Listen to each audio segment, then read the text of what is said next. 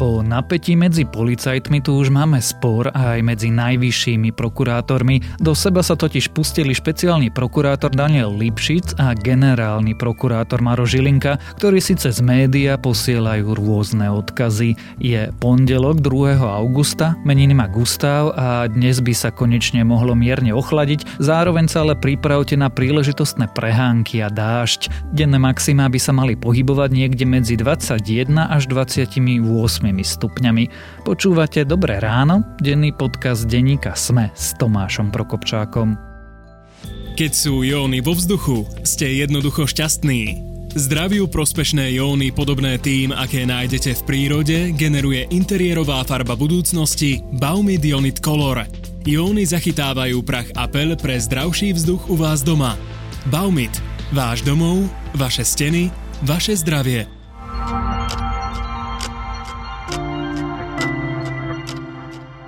A teraz už krátky prehľad správ.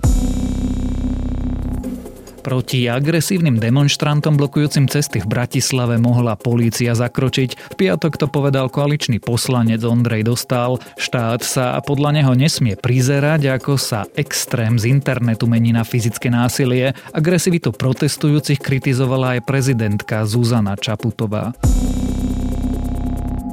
Bratislavský krajský prokurátor Rastislav Remeta začal trestné stíhanie v súvislosti s prerušením zaistenia svedkov svedčiacich v kauzách Očistec a Judáš. Zneužitia právomoci a marenia spravodlivosti sa mohol dopustiť rovno šéf polície. Naopak, z väzby v piatok prepustili bývalého šéfa finančnej správy Františka Imreceho. Rozhodol o tom špeciálny prokurátor Daniel Lipšic. Už podľa neho nie sú dôvody na ďalšie trvanie väzby. Imrece je stíhaný v kauze mýtnik, priznal sa a s políciou spolupracuje. Národné centrum zdravotníckych informácií bude preverovať, či sú ľudia registrujúci sa na stretnutie s pápežom Františkom naozaj zaočkovaní a či neklamú. Pápež navštívi Slovensko v polovici septembra. Austrália zavádza prísny lockdown, v Sydney budú na dodržiavanie pravidiel dohliadať aj vojaci. V krajine sa šíri delta variant, zaočkovanosť v Austrálii je pritom len sedemnásť percent z dospelej populácie. A ak chcete počuť viac nových správ, nájdete ich na webe denníka SME.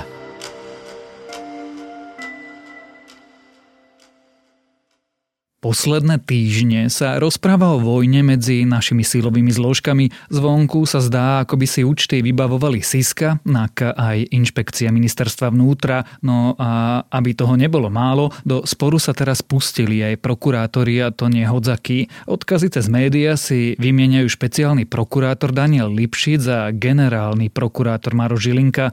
Prečo si posielajú odkazy a o čo v ich spore ide, ale aj aké má tento spor politické pozadie sa dnes budem pýtať reportéra denníka SME Romana Cuprika. Špeciálny prokurátor takto bezprecedentne postupoval v rozpore so zákonným princípom zdržanlivosti a spôsobom, ktorý neprispieva k zvyšovaniu dôveryhodnosti prokuratúry, čo ja ako generálny prokurátor nebudem tolerovať. Roman, ty dôveruješ vyšetrovateľom a prokurátorom na Slovensku? No, povedal by som, že asi nikdy v živote som im nedôveroval viacej.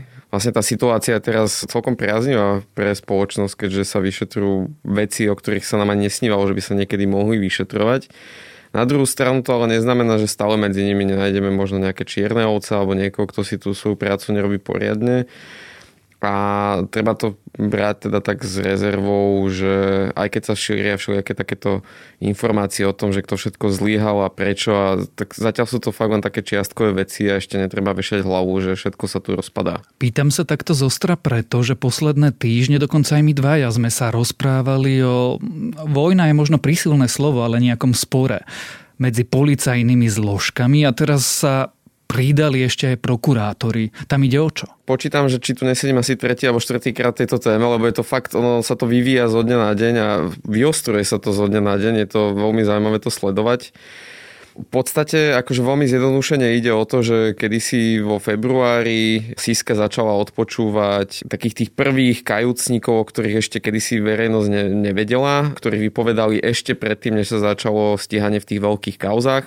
No a vlastne jeden z tých svedkov, Peter Petrov, bol nahratý touto es í eskou, že sa priznáva k tomu, že on teda manipuloval výpovede niektorých kajúcnikov a tieto výpovede viedli k zadržaniu Ľudovíta Makóa, Bernarda Slobodníka, čo sú takí asi korunní svedkovia v týchto kauzách. A výpovede Makóa a Slobodníka potom viedli všetkým tým kauzám, ktoré teraz sledujeme, že sa vyšetrujú. No a z toho vznikol taký nejaký narratív, že vlastne že všetky kauzy tu stoja len na pár kajúcnikoch a títo ľudia manipulovanými výpovediami ich podostávali do basy rôznych teda politických nominantov. Ale to tak nie je. No a potom, aby som vysvetlil tú vojnu alebo ten konflikt medzi tými inštitúciami, no keď es í eska vlastne tieto informácie odstúpila inšpekcii, tá začala stíhanie, začala preverovať ľudí z NAKA. Ľudia z NAKA naopak začali stíhať vedenie inšpekcie a ešte aj vedenie es í es. Čiže navzájom tieto inštitúcie podnikajú voči sebe nejaké kroky, čo zvonku pôsobí ako nejaká vojna inštitúcií. Neviem, či to môžeme nazvať vojnou, ale každopádne jedna inštitúcia vyšetruje druhú. To je fakt. Momentálne sa to takto deje. Ja to skúsim zjednodušiť, aj keď to na oko bude vyzerať, že to komplikujem. Každá z týchto inštitúcií vyšetruje. To vyšetrovanie robia vyšetrovatelia. Každý tento vyšetrovateľ má nad sebou prokurátora. Tým pádom, keď vlastne voči sebe vedú spory inštitúcie, tak voči sebe vedú spory aj prokurátori a to teraz sledujeme. No, toto je zaujímavá otázka, lebo je to naozaj tak, že prokurátori doteraz boli takí zdržanliví v tomto a vidno medzi nimi spor potom, ako nastal spor medzi vyšetrovateľmi z NAKA a vyšetrovateľmi z inšpekcie, ktorí sa navzájom začali obviňovať, že kto s kým spolupracuje, nespolupracuje, kto je zaujatý a kto je nezaujatý.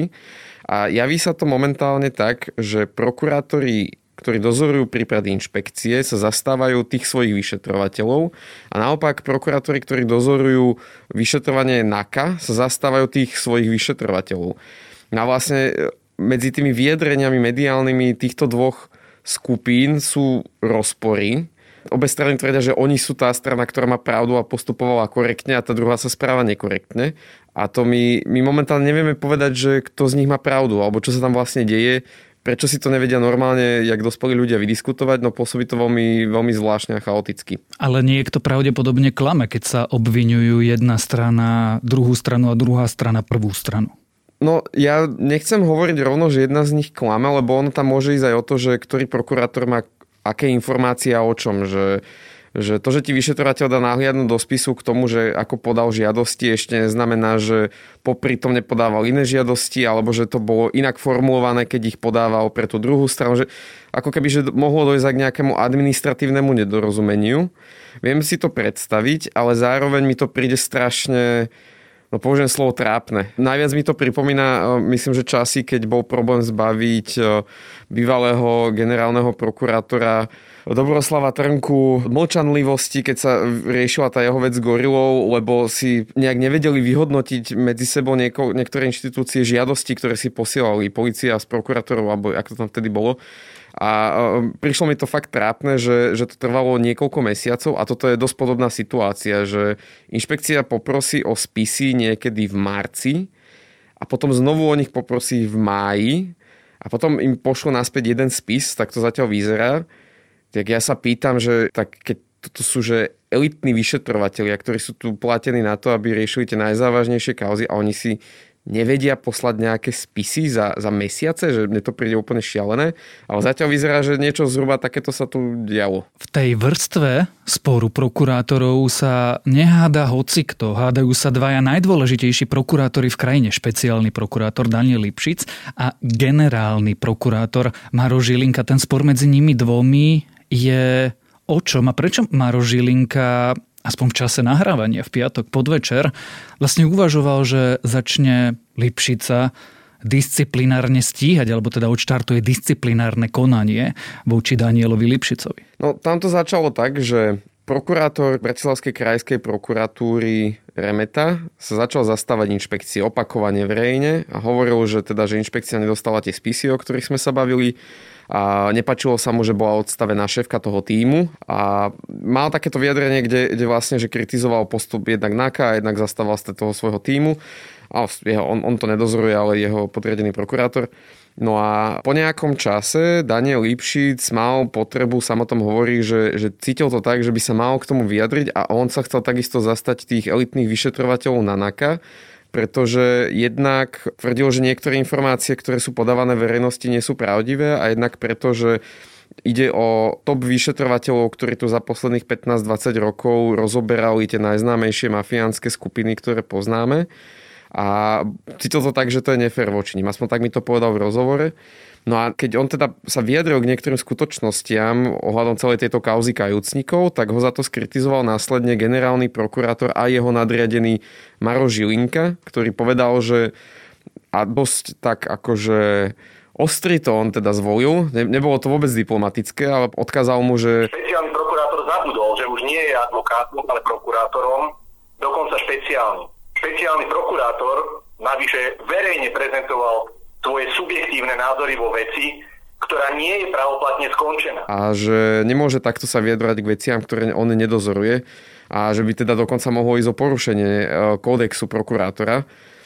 A následne o deň neskôr Daniel Lipšic si urobil také mediálne kolečko, to nazvime, alebo proste neodmietal, ako to má vo zvyku, o žiadosti o rozhovor, ale, ale viaceré redakcie si u neho podávali kľučky, doslova, s tým, že sme sa viacerí redaktori vystriedali u neho na rozhovore vo, vo štvrtok. A tam zase teda on detailne popisoval tie svoje názory a to, ako on vidí celú tú situáciu. Znovu nám hovoril, že, že má potrebu zastať sa tých vyšetrovateľov, že niektoré veci nie sú pravdivé. A no, takisto tvrdil, že... že Sice on tú vec nedozoruje, ale dozoruje, úrad špeciálnej prokuratúry dozoruje vyšetrovanie tých káuz, ktoré sú zo strany inšpekcie napádané. Takže sa ho to nejako týka a preto aj má právo sa k tomu vyjadrovať. Prečo Maroš Žilinka kritizoval len Daniela Lipšica a nie krajského prokurátora Remetu? To je otázka na Maroša Žilinku. Je tam veľmi zaujímavé, že spôsob, akým to urobil, a Daniel Lipšic sa k tomu nechcel vyjadrovať, lebo ja som sa ho špecificky pýtal, že jedna vec je, keď sa Maroš Žilinka verejne vyjadri, že prosí svojich prokurátorov, aby boli zdržanlivejší napríklad. Ale iná vec je, keď to urobiť takýmto, neviem, možno, že až ponižujúcim spôsobom. Proste, že bolo to, bolo to fakt, že veľmi tvrdý slovník. Neviem, neviem, že, že ako si to on vlastne vyhodnotil a čo, čo za tým vlastne je, prečo ho chce takto akože stopnúť. Pretože prokurátori jednej skupiny aj druhej skupiny sú jeho podriadení. Znamená to, že Maroš Žilinka si vybral stranu? Môže to tak pôsobiť. Maroš Žilinka to zatiaľ neformuloval tak, že by si vybral stranu a uvidíme asi na základe ďalších jeho krokov, lebo momentálne je loptička na jeho strane, či začne Daniela Lipšica disciplinárne stíhať. Možno aj po tých rozhovoroch, ktorých on dal teraz do médií. Predpokladám, že aj pán prokurátor Remeta sa k tomu bude ďalej vyjadrovať a môže sa tento verejný konflikt ešte ďalej vyvíja, takže uvidíme aj, akú rolu ešte v tom zohrá Maroš Žilinka. Ak sa vám to doteraz dalo zložité, tak ja to urobím ešte zložitejšie. Daniel Lipšic je človek Olano. Maroš Žilinka sa špekuluje, že je človek Sme rodina. Musíme teda rátať aj s nejakou politickou mocou alebo politickým výtlakom za vyjadreniami týchto dvoch ľudí. Môže vôbec Maroš Žilinka si trúfnuť na Daniela Lipšica, aj keď je formálne jeho podriadený? A nie je toto celé vlastne iba zástupný konflikt medzi Sme rodinou a zvýškom koalície? Mm, toto si ja zatiaľ nemyslím, pravdu povediac. Kvôli tomu, že oni obaja majú tak silné funkcie na tak dlhé obdobie, že nemusia sa nechávať vtiahnuť do týchto konfliktov politických strán. Aj keď jasné, akože keď to takto povieš, tak to má logiku, ale uvedom si, že oni sú že absolútne nezávislé inštitúcie, ktorým skoro nikto nič nemôže. Hej, že to je pekné, keď sa niekomu zaliečaš ešte počas kampane a, a podobne, ale to nemusí už vôbec potom platiť, keď si vymenovaný do tej funkcie. Jasné, máme skúsenosti s Dušanom Kováčikom a podobne, viem, hej, ale zatiaľ to nečítam ako politický konflikt, ale hovorím, že uvidíme, že ako sa tí prokurátori budú ďalej správať. Keď to úplne zjednoduším zase trochu na tú základnú podstatu. V tomto neporiadku rôznych informácií vlastne kto je dobrý a kto je zlý? To sa nedá povedať vôbec. Dokonca je možné, že, že obe strany to robia s dobrým úmyslom a je tam hra nejakých možno ich ega a podobne. Je možné, že niekto bol uvedený do omylu a je možné, že keby si všetci traja sadli za jeden stôl, tak sa to vyrieši v priebehu jedného poobedia. Ale je aj naopak možné, že niekto tam akože vedome alebo možno aj podvedome prehliada nejaké chyby a nie je ochotný si pripustiť, že práve ten jeho tým zlyhal. Čiže tých riešení je viacej. Zatiaľ by som si opäť netrúfal povedať, že kto je v tomto spore dobrý a kto je zlý. Prečo toto vlastne všetci takmer naživo hodinu po hodine sledujeme? Nie je to vec, ktorá by sa mala vyriešiť medzi nimi a my ako široká verejnosť sme sa mali dozvedieť až výsledok, kto spáchal trestný čin, za čo je stíhaný, prípadne za čo a nakoľko pôjde do väzenia. V normálnej republike by to tak malo byť. Problém je, že my momentálne prebiehame takým očistným procesom, kde sa stíhajú ľudia fakt na najvyšších miestach štátu, akože stíhanie šéfa es í es je neuveriteľná vec. Nároveň hrozí, alebo teda to vyšetrovanie smeruje aj k niektorým vysokým politikom, nazvime to takto. Tým pádom je to celé aj veľmi politicky citlivé, čo sa tu všetko deje. No a vlastne čo sa dialo je, že za posledný pol rok, ešte skôr než bolo podané obvinenie v tejto celej záležitosti týchto kajúcnikov, sa vyťahovali informácie zo spisu, voľne putovali po internete, vyťahovali ich opozičné strany na svojich tlačovkách. A potom sa o týchto akože jednotlivých dôkazoch začalo diskutovať, špekulovať, začali sa spochybňovať a v podstate si myslím, že aj týmto spôsobom vlastne tá opozícia aj donútila tú prokuratúru, aby na to reagovala, aby sa k tomu vyjadrovala. Veď oni aj skôr mali rôzne tlačovky, kde sa zastávali svojich prokurátorov, tých vyšetrovateľov, kde museli vysvetľovať veci. Čiže to, v čom je smer dobrý, je, že vnúcovať verejnosti svoje témy a teraz mu to znovu absolútne perfektne vyšlo. Celé Slovensko nehovorí momentálne o ničom inom, ak sa nebavíme o covide a protestoch, tak hovorí presne aj teraz cez leto, keď by mala byť uhorková sezóna, o tejto vojne prokurátorov, o tom, ako sa vyšetrujú kajúcnici. V priamom prenose vidíme vývoj vôbec toho stíhania, však máme najprv dôkazy, potom máme výpovede, potom máme text obvinenia a som zvedavý, že čo unikne ďalej. Čiže my môžeme akože v priamom prenose sledovať, jak sa vyšetruje a môžeme o tom aj voľne diskutovať ako verejnosť, čo je. No, normálne krajine sa to nezvykne diať, ale na Slovensku sa to dialo minimálne posledné dva roky a bude sa to podľa mňa diať aj ďalšie roky. Sme momentálne v takej situácii, nič sa s tým nedá robiť. Byť transparentným je samozrejme správne, ale my tu ako keby sledujeme rôzne navzájom superiace si príbehy, rôzne výklady pravdy a faktov, sledujeme rôzne názory a rôzne stíhania. Ty si to už použil, ale teda sledujeme aj to, že okrem vojny policajtov máme najnovšie aj vojnu na prokuratúre? Či to je vojna? No je to, je to konflikt, určite to je konflikt. Akože každý z tých ľudí, keď sa ich opýtaš, že či sme vo vojne, každý ti povie, že nie sme vo vojne. A nech už to nazvime akokoľvek, tak konflikt tam je, sú tam nezhody. Jednotliví aktéri proste vyčítajú nejakým ďalším zúčastneným stranám, že sa nesprávajú korektne a môžeme dúfať, že to nepovedie k nejakému totálnemu chaosu, ale že je to skôr len spôsobené tým, že tým, že sa to vyšetrovanie dostáva na verejnosť, tak my vidíme možno konflikty, ktoré za normálnych okolností by sme nevideli, ale sú prirodzenou súčasťou takýchto šetrení. Tak vlastne my ich vidíme, tieto ich nezhody v priamom prenose, ale v skutočnosti to nemusí byť až také vážne, ako sa zvonku zdá. No, uvidíme. Preto sa ťa znovu opýtam tú úplne prvú otázku, ktorú som ti položil. Po tomto všetkom, čo tu teraz odznelo, veríš a môžem ja veriť v spravodlivosť v tejto krajine? Plne chybou, keď sa neustále rýpeme v tom, že nič tu nefunguje, všetci sú zlí, tu sa nedá ničomu veriť a ak spadneme do takýchto myšlienok, tak myslím si, že nahrávame skôr tej zlej strane, ktorá sa snaží úplne rozvyklať akúkoľvek dôveryhodnosť v inštitúcie. Lebo ono, ak tá verejnosť prestane dôverať policajtom, prokurátorom a sudcom, tak nech si hovoríme, čo chceme, že, že oni by mali byť nezávislí a tak ďalej. Na nich to tiež nejako vplýva a tiež to má na nich dopad. Ja si myslím, že by sme mali aj verejne ako spoločnosť podporovať tých čestných vyšetrovateľov.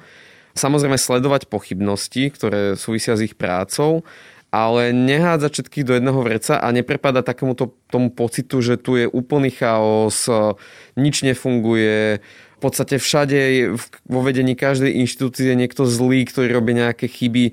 Aj chyby majú svoje stupne alebo závažnosť a je predsa iné sa baviť o tom, že či tu polícia stopila úplne brutálne kauzy typu nástenka, alebo sa bavíme o tom, že či policajný prezident zastavil nejakú akciu v čase, keď ju nemal možnosť zastaviť, alebo že kto vydal na tú akciu pokyn, tak to už nie sú tak hrozné situácie, ako na aké sme boli zvyknutí doteraz. Čiže ja by som to skôr takto povedal, že jasné, máme tu kopec dôvodov si myslieť, že tí policajti nerobia svoju prácu dobre, to je pravda.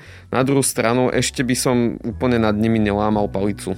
Tak ich každopádne budeme sledovať. O spore v silových zložkách a najnovšej spore medzi prokurátormi sme sa rozprávali s Romanom Cuprikom. Viete o tom, že k dvadsiatemu deviatemu júlu ľudstvo spotrebovalo toľko prírodných zdrojov, koľko dokáže planéta Zem obnoviť za rok? Pre náš životný štýl by sme ročne spotrebovali až jedna celá sedem planéty. Tu však máme iba jednu a všetci musíme prispieť k zmene. Aj preto Tesco spája sily s dubľve vé ef, Svetovým fondom na ochranu prírody, aby spoločne znížili ekologickú stopu. Viac na corporate bodka tesco bodka es ká.